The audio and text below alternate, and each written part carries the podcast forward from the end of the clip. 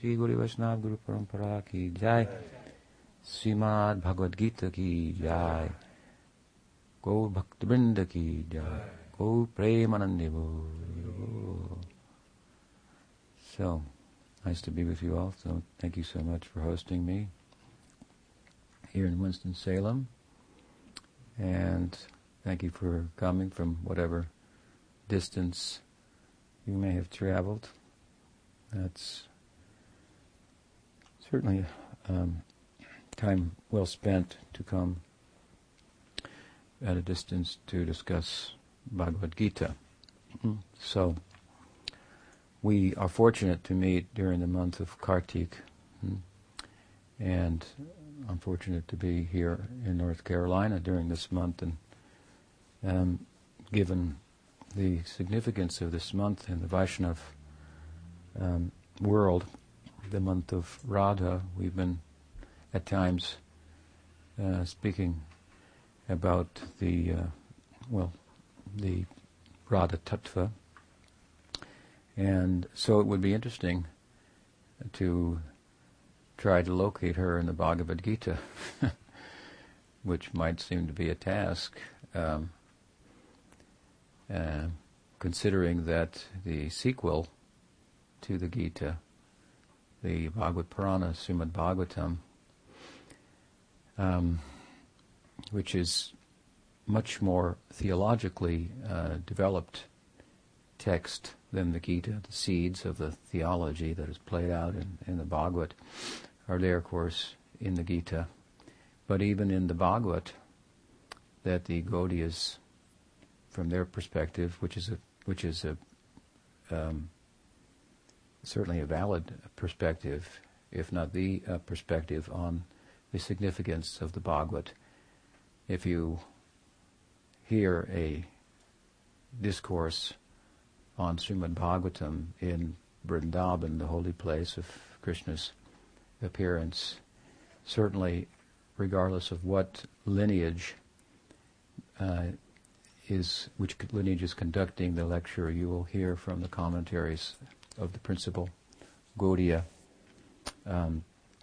teachers of antiquity, the seminal kind of commentaries on the Bhagavat that form our lineage itself. So a rich tradition ours is of exploring the depths of Srimad Bhagavatam, and from that Gaudiya perspective, of course, the Bhagavatam is all about Radha. Srimad Bhagavatam, the Sri there, is thought to refer to Radha herself. It is about the Bhagavata, about God as seen through the eyes of Radha, and at the same time her name is not directly mentioned in the book, so how will we find her in the Gita if she's not even mentioned in the Bhagavat? Of course, we might ask at the onset, some of us who are less familiar with the theology of our tradition, and I want to speak more theologically than philosophically. The Gita, of course, is a book of philosophy and theology. It has kind of a theology sandwiched in between 6 chapters of philosophy on one end and 6 on the other. The first 6 are kind of a philosophical and psychological orientation to essential and experiential spiritual life, and the last 6 chapters are metaphysical, philosophical discourse, and as I say, these kind of are the bread that the substance of the sandwich, which is very theological, are centered around the middle 6 chapters.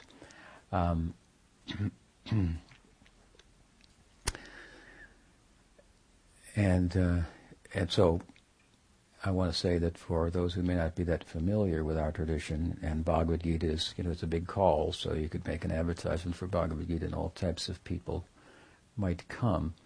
But why would we be looking for Radha in the Gita, or at all, for that matter? Who is that girl standing next to Krishna? And of course, that would be, from our perspective, like asking, can you find love in the Bhagavad Gita? So, just to give you perspective on it, why we're interested in finding her. But how to do that, as I say, when in the Bhagavatam, where the seeds of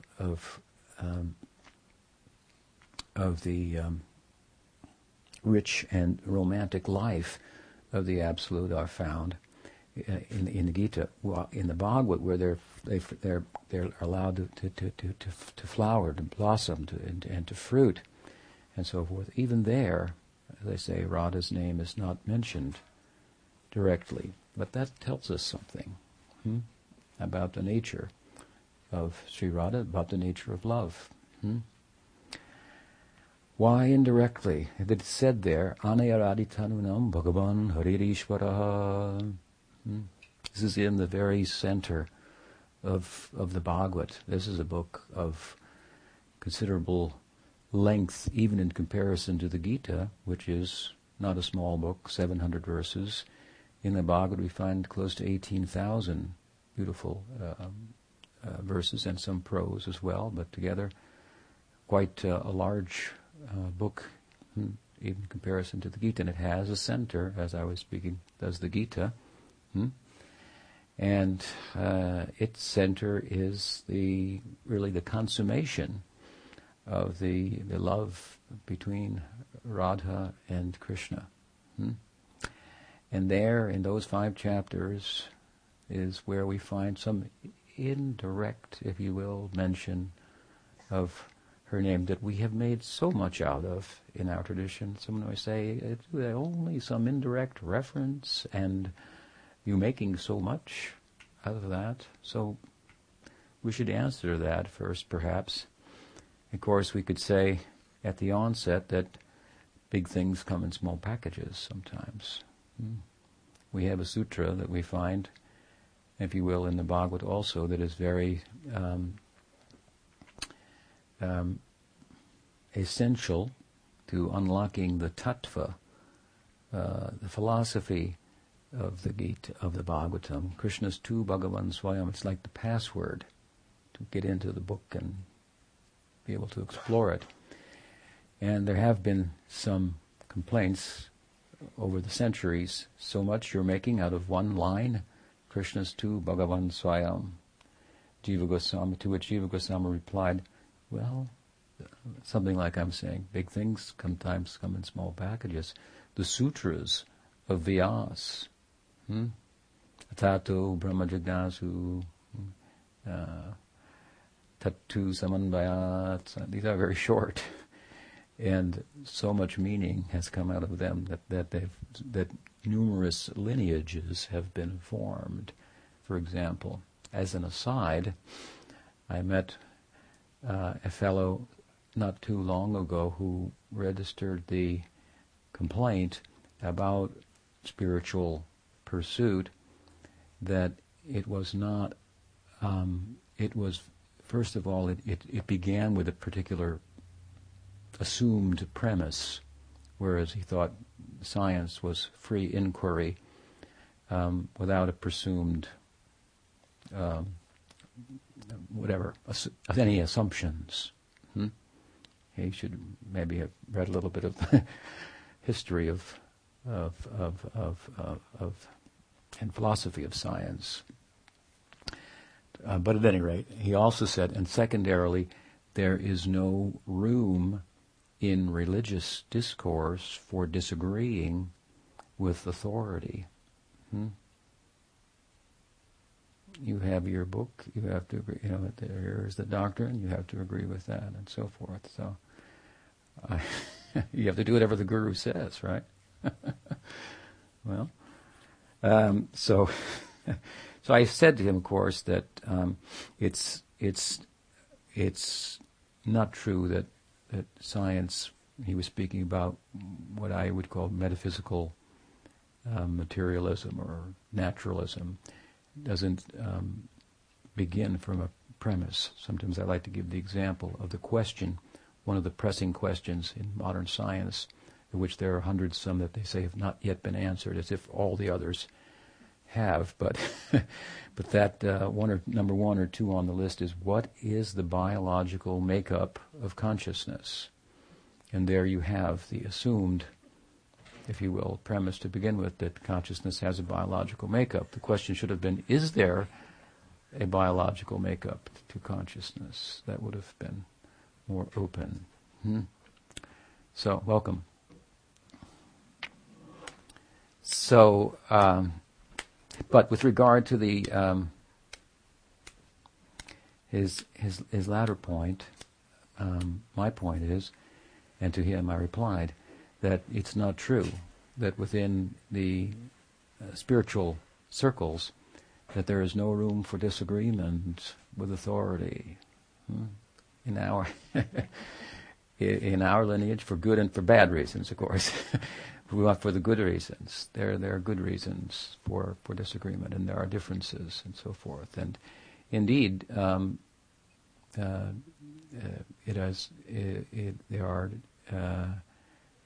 are within our particular tradition, the differences are the beauty of the tradition, the abed and the bade, the oneness and the difference. The difference is beautiful. There may be a difference because of wrong reasons, for anarthas, because of false values that we hold, but then there will be hopefully differences on the basis of our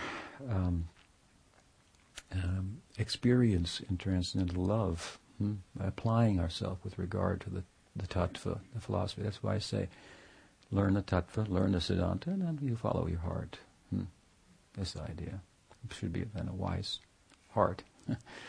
So there is room for differences, and of course there are so many lineages of Vedanta that took the sutras, those very concise statements, and wove a whole treatise out of them that makes for Vishishta Dvaita, Dvaita Dvaita,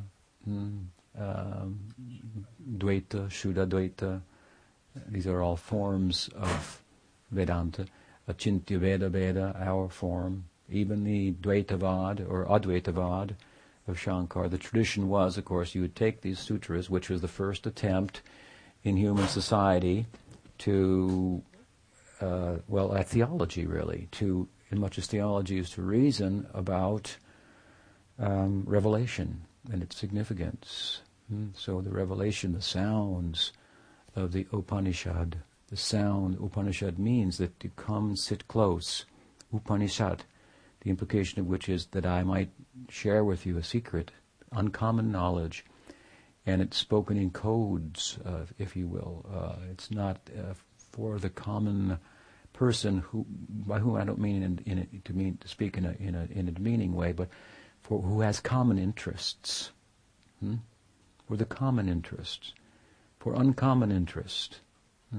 That is, that you have to come close, and we speak in confidence, something like that.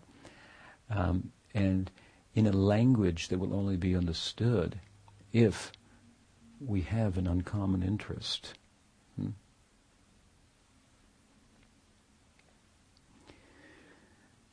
Once there was a famous story that reminded of, by mentioning that, of how in the time of Bhaktisiddhanta Saraswati Thakur, he was publishing, some of you may know the story, a magazine daily called Nadia Prakash, The Light of Nadia. That is what we're talking about, the light of Nadia.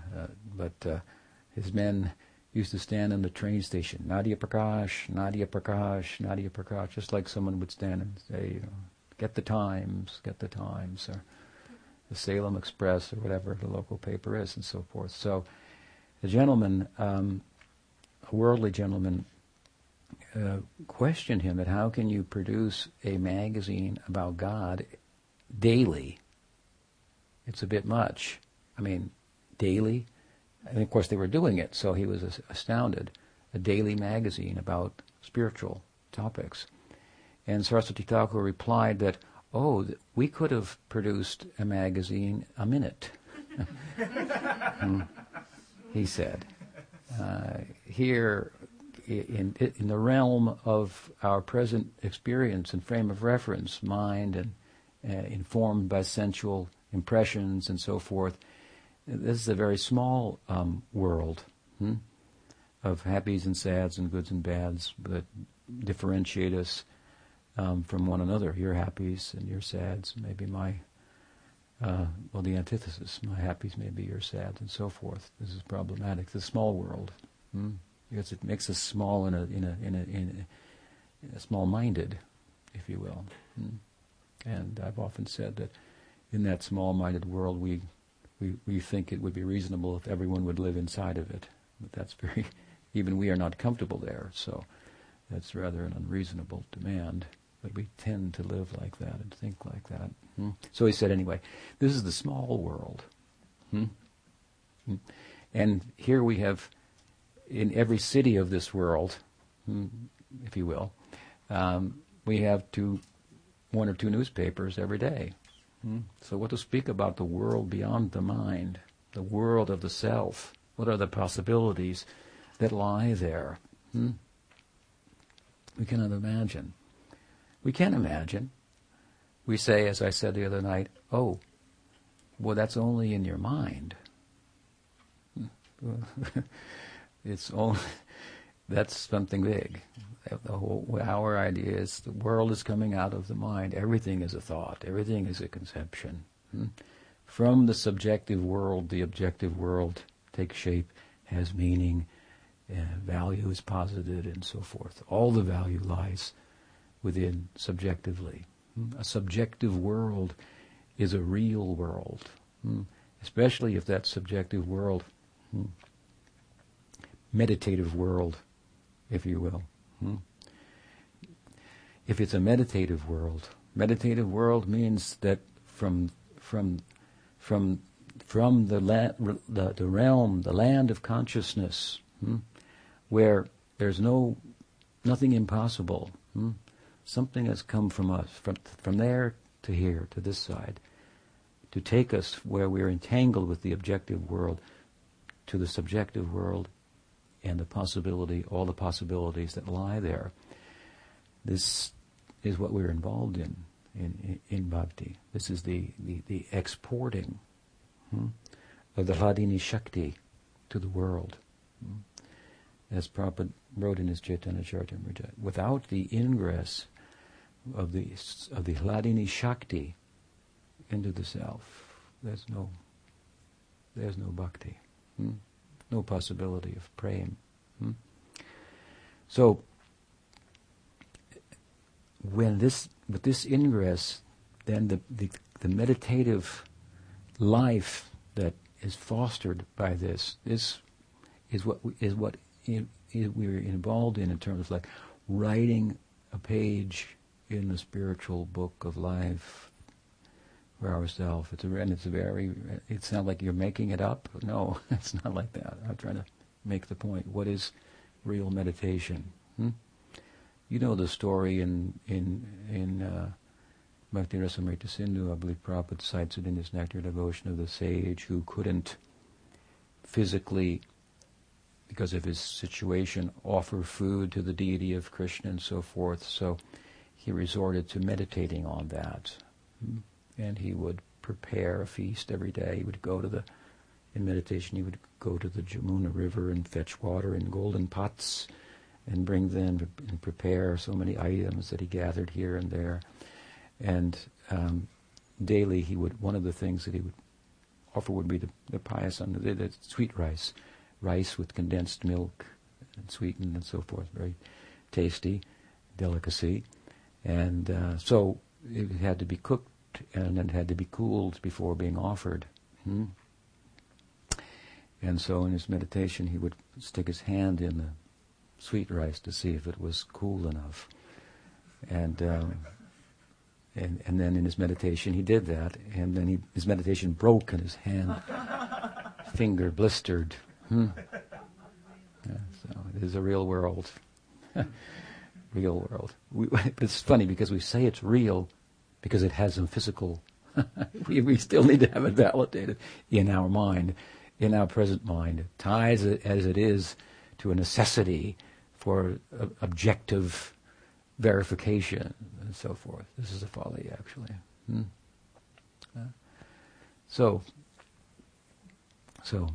at any rate, there's room for different spiritual ideas, a variety of spiritual ideas. Hinduism itself is very inclusive, and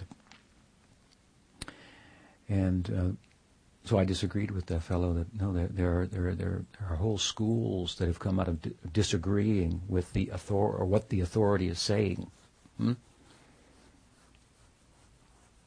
Madhva disagreed with his guru, and there's a whole Madhva lineage as a result of this. They're interesting examples. We don't want to abuse that, of course. But at any rate, as I was saying, sometimes there are big things in small packages, right? Those sutras carry a big message, and expensive things sometimes come in small packages. So the fact that in the Bhagavad, Radha's name is only mentioned indirectly, that someone will make something out of that, as if to say, what are you saying? You're making up so much out of something so little. But I would try to see what the Gaudiyas, how they think in our lineage. Are they making much out of very little? Or is someone missing very much by not looking closely at what's found there? Of course, there's different ways to think about why her name is mentioned indirectly. From an aesthetic point of view, of course, according to the rules of Indian aesthetics in writing, poetry, drama, for example, in the arts, this is called Ras Shastra. Ras Shastra. There is a secular Ras Shastra, and then there is a spiritual Ras Shastra. It's often thought that Rupa Goswami took from the secular Ras Shastra of Bhart, Muni, and others, and used that framework to describe the kind of emotional experience that's very overpowering, dominant in a way that it defines a person.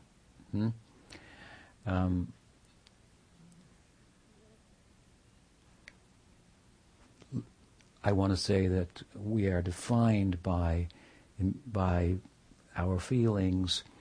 I've often said that our writers and thinkers were not very concerned about the material forces, electromagnetic forces, or soft and whatever, hard and strong nuclear forces, or gravitational force.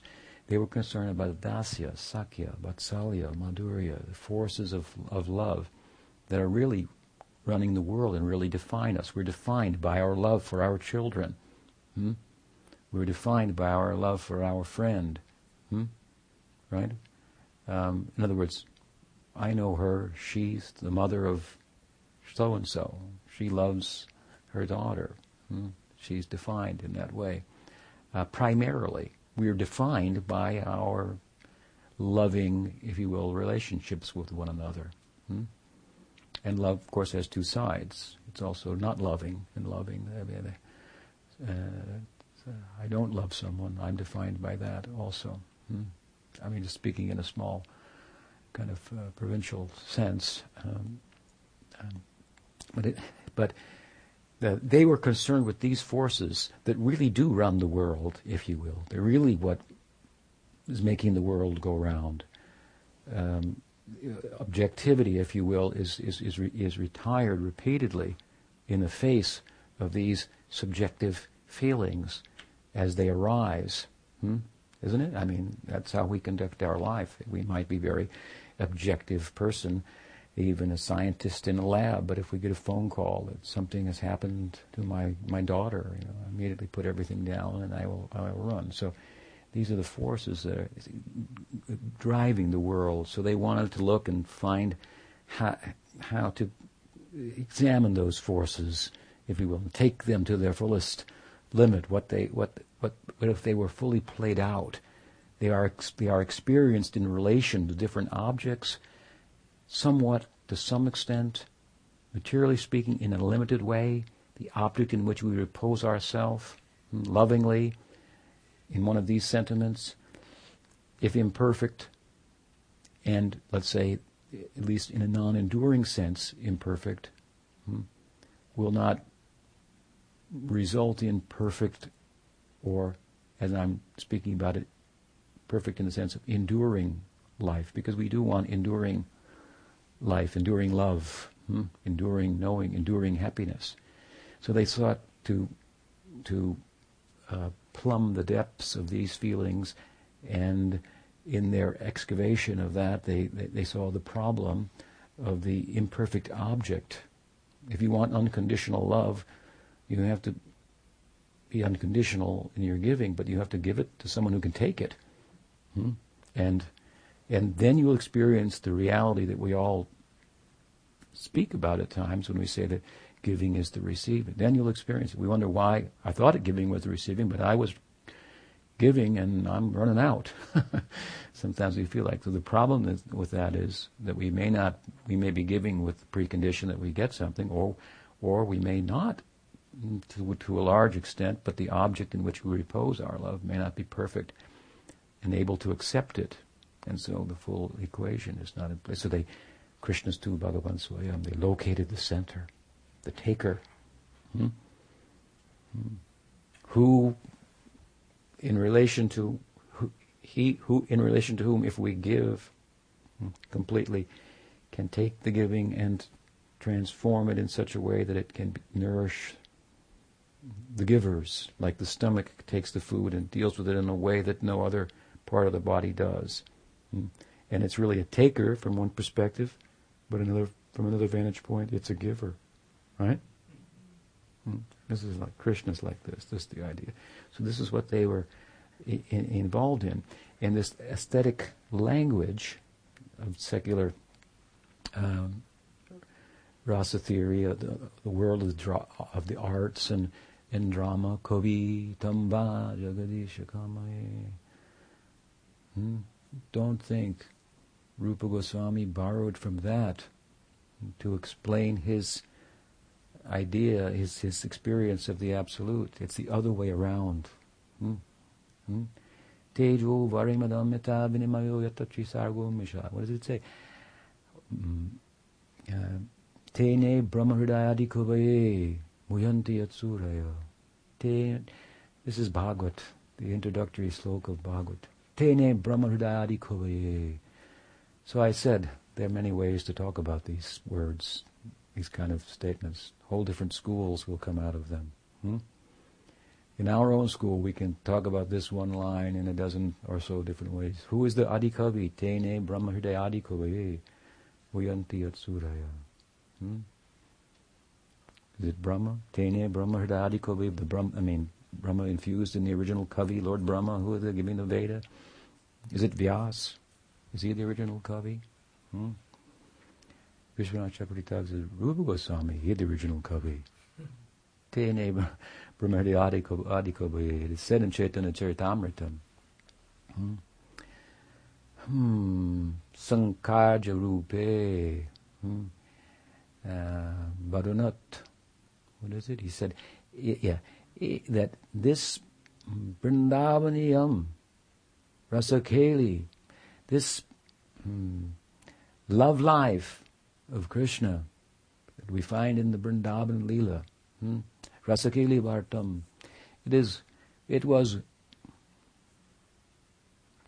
it was Guptam, lost to the world. The stories about Krishna, they went on, but what they meant, what is the significance, what is the implication of that? What is the philosophy that is the canvas that underlies the art of such? This was lost over time. So Chaitanya Mahaprabhu, he gave his own Nija Shakti into the heart of Rupa Goswami to explain these things. In our time, just like Kabiraj says, just like Krishna empowered Brahma.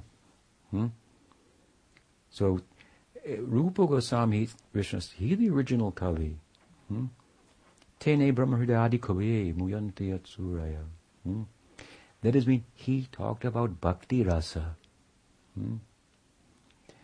And then Bart, Mooney, and all these secular Ras theorists, they took from Bhakti Rasa. He's got it the other way around. In its appearance, it looks like in time, Rupa Goswami appeared. He borrowed from the secular Rasa Shastra, used this language to explain.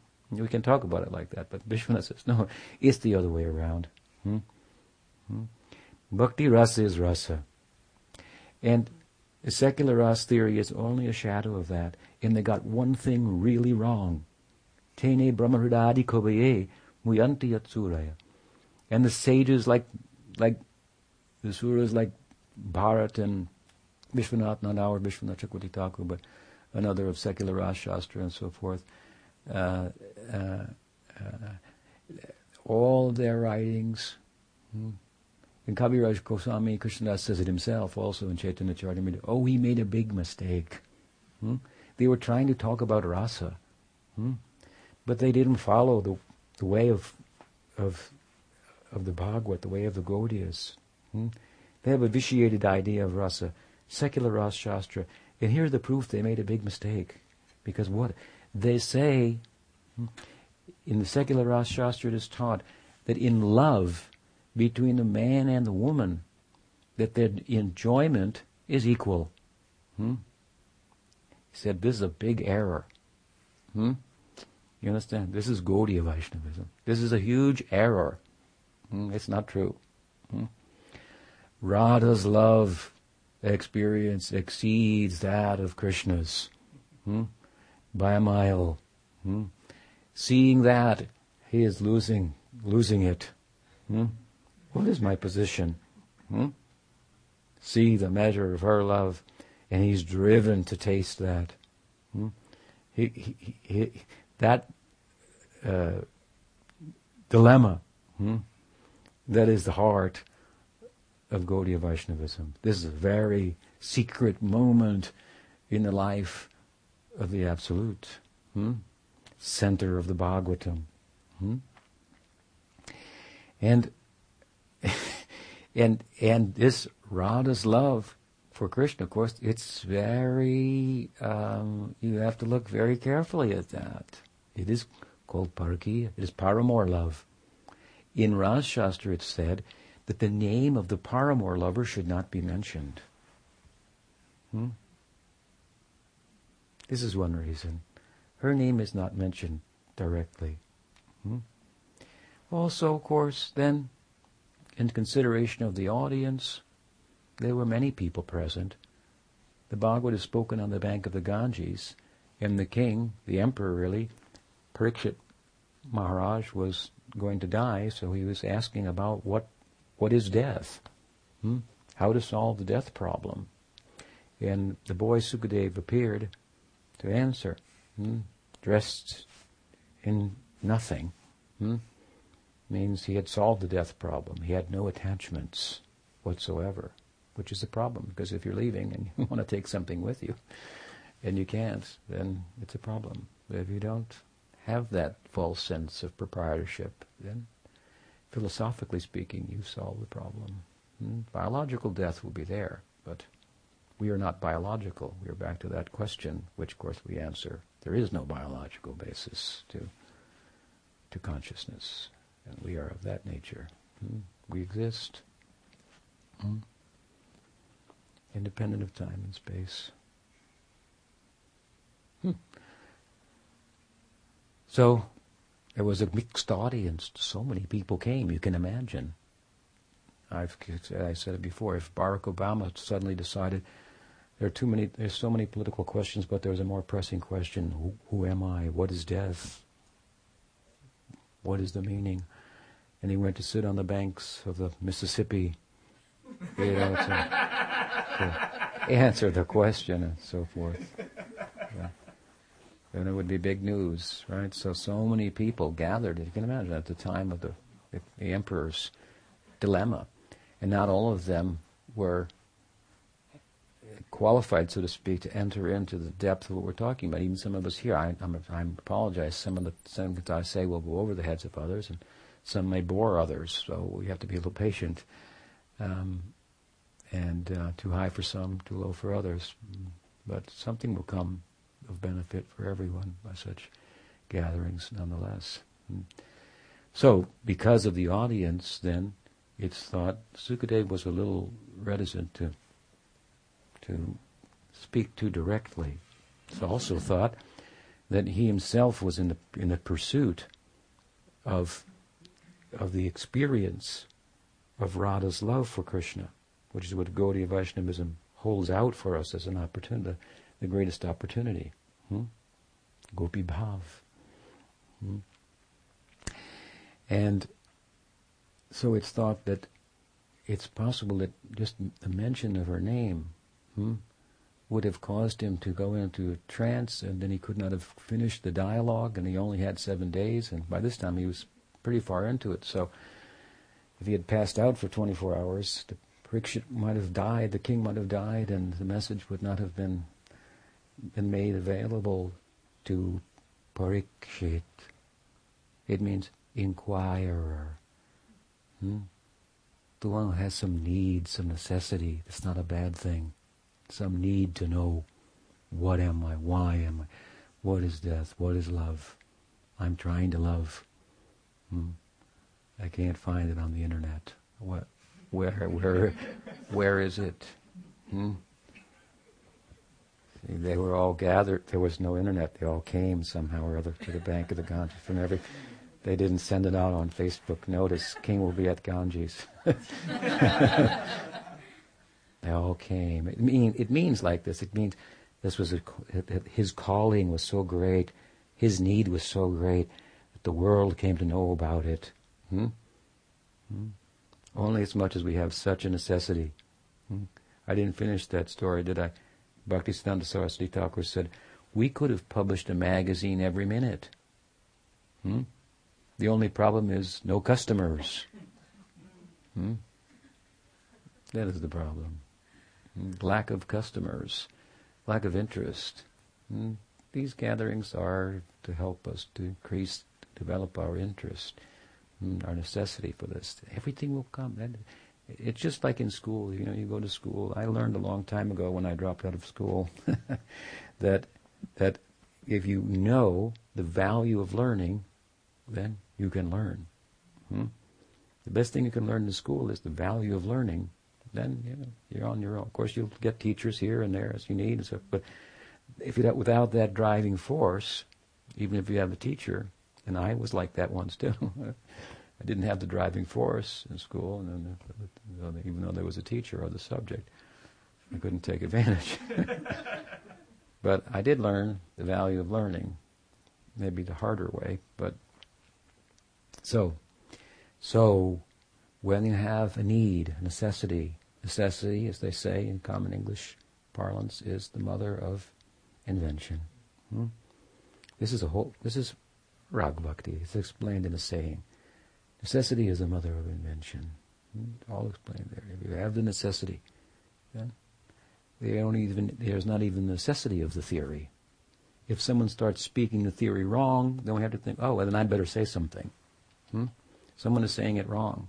I have to say something. The people will not be confused. But if they're without that, then chant Hare Krishna, flame the necessity for spiritual life, and as it grows, it's self-informing. Love is such, right? And you'll know what to do. It's not complicated. So many texts, so many talks. Hello. Interested. What was his last life? You think like that. It's come to the Bhagavad session. It reminds me of a story. We'll speak it just for a moment. I've told it before of a session like this, and they were discussing the Gita, and a cat came one day and started to meow, and so he couldn't speak the Gita. And so the teacher said, tie the cat up and give him some milk. So the cat was tied up and drank the milk, and then the Gita class went on. So next day the teacher came again to speak the Gita, and the cat came, and the cat meowed. And so this went on for a week, so it just became, the cat came every day because she knew she would get milk then. Right? So the cat would come, the cat would be tied up, the milk would be given, and the Gita would be spoken. And the teacher passed on, the new teacher came, and every day the cat was coming, and then one day the cat died. And the teacher said, "Can I have the Gita class? There's no cat drinking milk. You cannot speak the Gita unless a cat is first drinking." So they had to get another cat.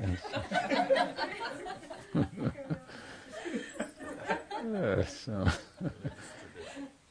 we need a better teacher for to solve problems like that. So to create a necessity. So the audience, the level of the necessity was in question, although Parikshit necessity was great and so many things came down.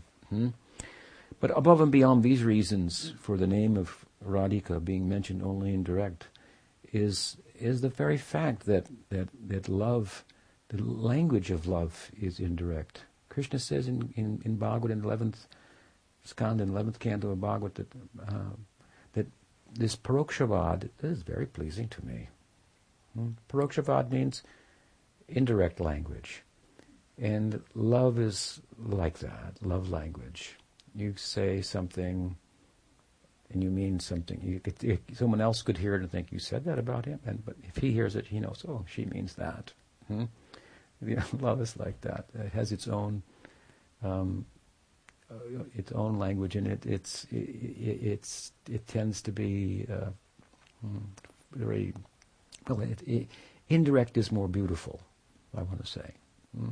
It's not the best example, but if you take a lady and stand her up naked, then, okay, well, some men will be attracted. But if you add a few things on there, she'll be more attractive.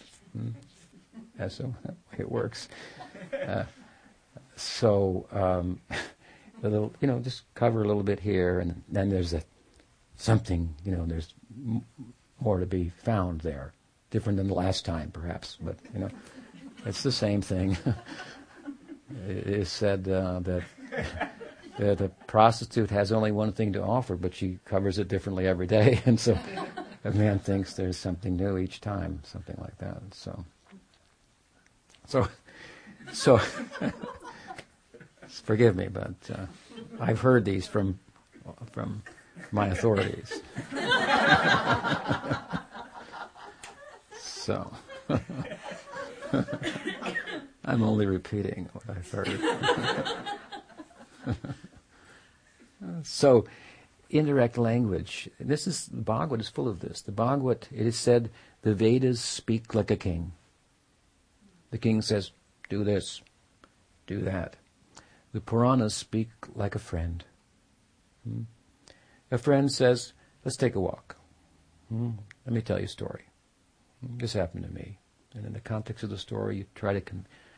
I know how you're feeling. Let me tell you a story, what happened to me. And I tell a story, and then you get some solace. So the Puranas are full of stories. Right? And they're really speaking out what the Shruti, what the Upanishad, what the Veda is saying, but in these long narratives. It's a very friendly style, also, of speech. And... the Bhagavad, amongst the Puranas, the Veda speaks like the king, the Puranas speak like a friend, and the Rasa Shastra speaks like a lover. If you find in the Rasa Shastra, then you'll find all this indirect language, and it's very poetic and extended, and there's embedded meanings in all of the words and phrases and so on and so forth. Amongst these three types of speech, of course, when I say the king speaks, like, do this, do that, the Vedas speak like that, but it's not off-putting if you know the background. That's why we have a guru along with the book, and if the guru we feel affection for us. And so if we feel that the background of the order is affection, then it doesn't sound like an order. If your mother says, don't do that, you don't think, wait a minute, why, Mom? Why shouldn't, you just like, there's it's an order, but there's affection behind it. Mother knows best. Okay, I'll stop. Something like that. So, anyway, the Veda speaks like that. Purana, like a friend. The Rasa Shastra, like a lover. And the Bhagavad has all three of those languages in it. When we get to the center, the heart, then it's speaking the language of love. And this is very indirect. And indirect is better than direct, is the idea. Bhagavatam is trying to speak about the feeling of Radha and giving all emphasis to that.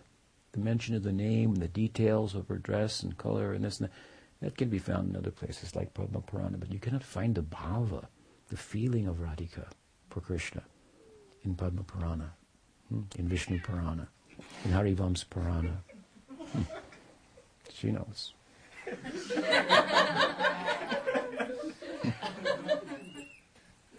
Just let her wander and give association to others.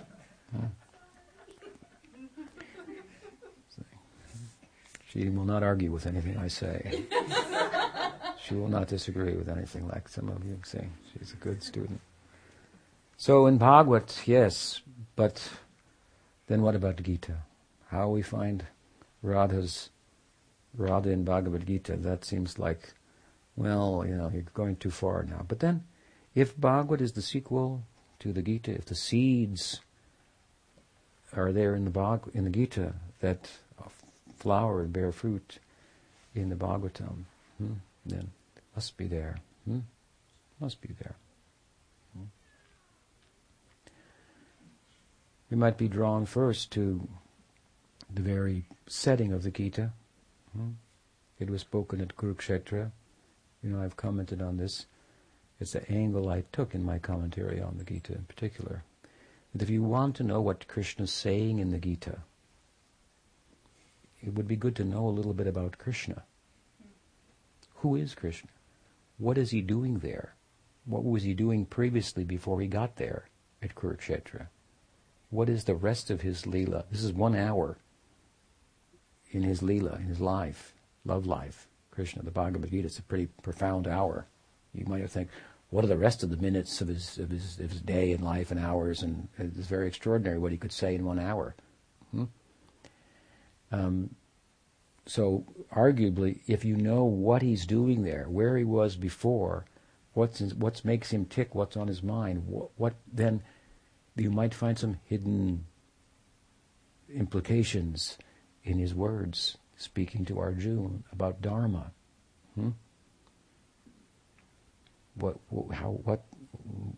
It's like, if you know me, then then I might say something and you could know he's referring to that, right? I know that he said that to me, so okay, and nobody else knows. Gets more out of that particular statement or point. That may be the case. So Kurukshetra is, of course, where the Gita was spoken.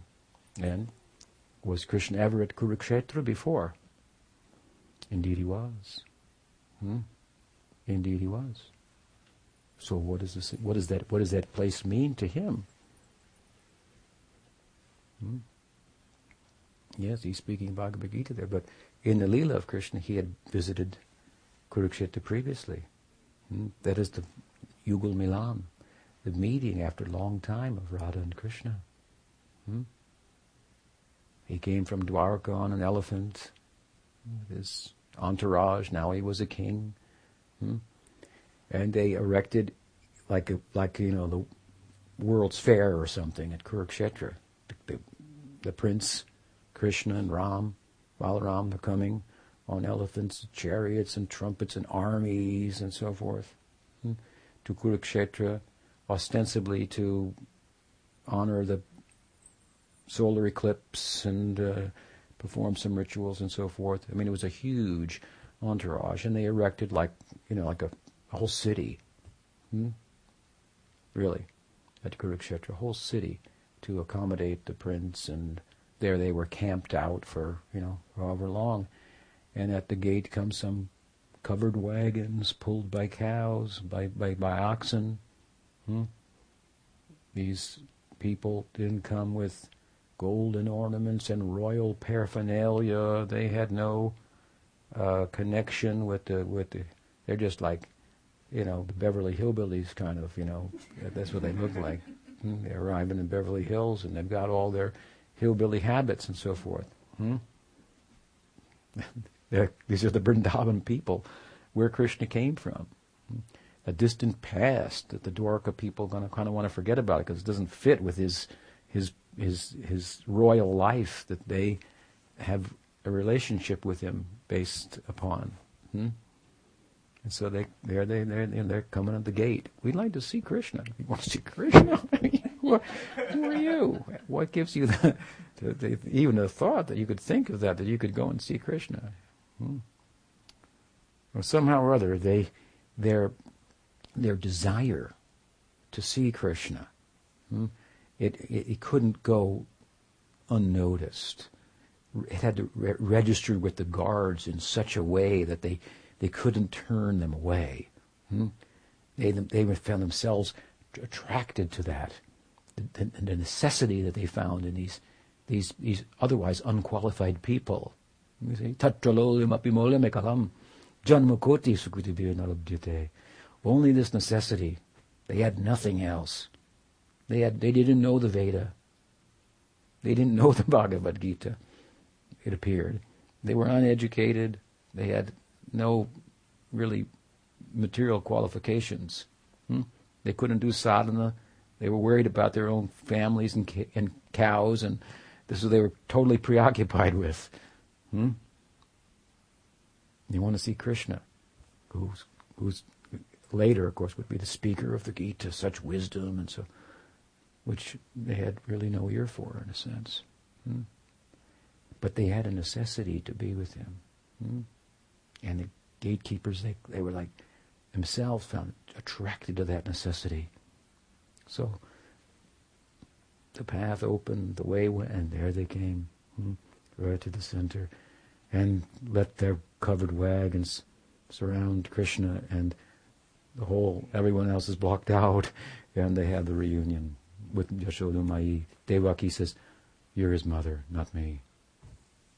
Go. The measure of your motherly affection exceeds my own. He's my child." At least that's what they say. Devaki Putra, it's mentioned in the Veda, in the Upanishad. That doesn't lie. I've thought of him always as my son. I thought I lent him to you, but actually, by the law of love, you're his mother, more than me. She backed off. Mother Yashoda came. Coward friends came. Gopikas came. Radhika came. And Krishna, what did he say to them? I'm purchased by you. What did he say? He said, Mayi bhakti ribhutanam mamritatvaya kalpate. All kinds of people approach me. Like all these people around here. They want so many things. Mostly they are my devotees. They want the right thing, but the measure of their devotion is different than yours. And outside of that circle of devotion, people want things from me, or they want to get rid of things. That's what they want. They want things, and so they approach me with religion. I give them things. Some people become more intelligent. They think things are not where it's at. They don't want things. They want to get rid of things, attachments, and the identity that's formed on the basis of those attachments, which is as fleeting as your ownership is of things, which are here today and gone tomorrow. We don't own anything. So the identity that arises out of thinking, this is mine, is a false identity. So they want to get rid of that. So I give them eternal life. How boring. This is how he feels. But you people, you Gopi people, how you've approached me, I'm purchased by that. These people aren't interested in me. They want eternal life from me. They want knowledge from me. They want things from me. It means they want ignorance. They either want ignorance from me or they want knowledge from me. And you want me. And I want you. That's how it works. So I'm purchased by. He makes this statement. The idea that Krishna is purchased by love, that bhakti has that power to attract him, who is all attractive. This, of course, is the center of the Gita. Senayora bayora madhye ratam stapaya mechuta. You think the first chapter is not important? just a bunch of names and history to get to the philosophy. Oh, it is so important. The whole Gita is found there in the first chapter. Arjuna asks Krishna, drive my chariot between the two armies. Let me see who's assembled here. Yes, sir. He said, yes, sir. Here we go. Right? This is means Parthasarathi. When Prabhupada opened a temple in Delhi, which is near Kurukshetra, he said, and we'll name the deities Radha Parthasarathi. Okay. Even one of his students said, Prabhupada, Radha Parthasarathi? Parthasarathi means chariot driver. So Krishna is driving Arjuna's chariot. You may know that the two sides in the Kurukshetra war that is central to the Gita, one side the Pandavas, the other side the Kurus and Duryodhana, led by Duryodhana. So Krishna was resting, and both Arjuna from the Pandavas and Duryodhana went to ask him a favor. Duryodhana thought he wanted to get there first, and he would ask first, and the favor, of course, would be that I want you to fight on my side.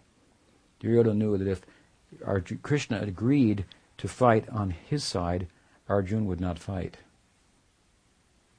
and he would have won the war. You know the story. So Duryodhana went, and Arjuna went. He wanted to ask Krishna to be on his side, of course. And so what happened was what Arjuna got there first. Was it? He was at the feet.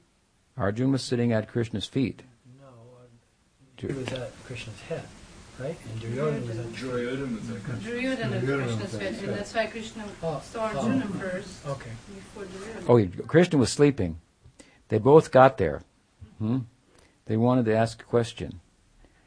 Maybe Duryodhana got there just ahead of time. He sat himself right next to Krishna's head, because when he wakes up, he's going to open his eyes, he's going to see me, and he reasoned, he'll ask me, what can I do for you? Then I'll say, I want you to fight on my side. And so Arjuna, he sat at Krishna's feet, thinking, humbly, just to touch his feet would be my perfection. I want to serve him. So I'll put myself at his feet with a serving disposition. And so this is the two material versus a spiritual disposition, so to speak. In material life, we think we'll get ahead by stepping on people's heads, and in spiritual life, we think we'll get ahead by having people step on my head. That's why we're always putting our head down on the ground, but the right person might step on it. So of course, Krishna woke up and looked at his feet. And there was Arjuna. He said, what did you want? And Arjuna said, I want you to fight on my side. He said, okay. And then Duryodhana was upset. And look, oh, Duryodhana, you're here too. What do you want? He says, well, I wanted you to fight on my side too. And Krishna said, what? Well, okay, I'll tell you what. I'll be on Arjuna's side, but I'll put my armies on your side. Duryodhana was very happy with that. Okay. That's all I really wanted, was the armies on my side, and Krishna's going to be on Arjuna's side, and Krishna took a vow that he would not raise any weapon himself. So he would just be the chariot driver. So Duryodhana felt confident, okay, Krishna's going to be with the Pandavas, he's just going to be a chariot driver, he is diffused now, and I've got all of his armies, so certainly I'll be victorious. This kind of material calculation. Years ago, I hate to say it, but I will, we were, few of us, sitting at the feet of Pujapad Bhaktivedanta Sukhisadeva Goswami Maharaj, my beloved Siksha Guru, and he said, we were on the other side of the river from another institution, he said, and there are thousands of them on that side of the river. And here there are only 4 or 5 of us. But Dharma, with us, he gave the example of Bhagavad Gita and so if you, we will prevail, truth will prevail, something like that. So don't wait for everybody else. Right? If you feel it, it's true, you should do it. So, Arjun, then Krishna was the chariot driver Arjun. This is the meaning of Parthasarathi. So Radha Parthasarathi, Parthasarathi means chariot driver. Where's Radha? It's Arjun on the chariot in the war. Radha is not there, it would appear. So even one of Prabhupada's disciples said, "You sure that's a good name, Prabhupada? Radha Parthasarathi? Isn't that like a little bit of rasabas, maybe, or inappropriate mixing of mellows?" And so well, it could be seen in that way, obviously. But Prabhupada, he had a different idea. He said that Radha is not wherever there is Krishna, Radha is there. He said, "What did he say?" He quoted Srup Damodar. He said, Radha Krishna Pranay Vikriti Ladini Shakti Rasmad. He said, means that Radha is the transformation of love of Krishna. The Ladini Shakti. So he explained briefly like this. How much his disciples who were inquiring understood, I'm not sure, but he wanted to say, wherever there is Krishna, like it is said in Rig Veda, Radhavo, Madhava Devo, wherever there is Krishna, Radha is there. Must be. This means to take what is Radha, break down, so to speak, the person, and what she is constituted of. Mahabhava Swarupini, she is the Ladini Shakti. I said earlier, as Prabhupada said, without the ingress of Ladini Shakti, there is no possibility of prema. Of course, this is the teaching. We talked about it the other day. So wherever there is bhakti, there is Ladini Shakti, to whatever the measure of the bhakti. Radha is present, therefore she is called what? Bhakti Devi. There cannot be, and without bhakti there's no Krishna. So wherever there is Krishna, somehow Radha is there. Yeah. But this is nice. This is the center of the Gita, I'm saying, that Arjuna is the chariot driver of Krishna. It means what? That Krishna is subordinate, becomes subordinate to the love of his devotee. He's become the chariot driver. Of course, he drove the chariot between the two armies. He parked it right in front of Arjuna's biggest attachments and said, this is what you have to fight with. You have to slay these people. Oh, that was terrifying to Arjuna. We have this very beautiful contrast, this high idea that God is conquered by love, that God becomes subordinate to love. Krishna is God controlled by love, taking the shape of the love. He takes the shape that corresponds with the love. He cannot keep another shape. In Ras Pancha, in Ras Lila, in the spring, the Vasant Rasalila of Gita Govinda, Kaviraj Goswami cites it in Chaitanya Charitamrita also. Radhika looking for Krishna when Krishna disappeared, and then before the Gopikas, he showed himself with 4 arms.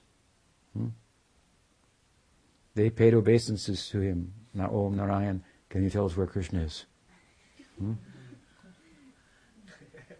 When he came before Radha, he couldn't show the 4 arms. You understand? He couldn't manifest the 4 arms. You don't understand my point. We talked about the fact that without the ingress of bhakti into the jiva has no spiritual personality. We have a material personality because of the ingress of the Maya Shakti into our life. Without the ingress of bhakti into our life, there's no spiritual personality. trying to understand the point. Without bhakti, there's no form of Krishna. There's no Krishna personality. There's no personality of Godhead to have a personal relationship with. There's only Brahman. You understand? Brahman, as I often say, is everywhere. So if you're everywhere, how can you move? That is a problem. But Krishna is Brahman moving. And what is making him move? He said, Radhikar premera unmad.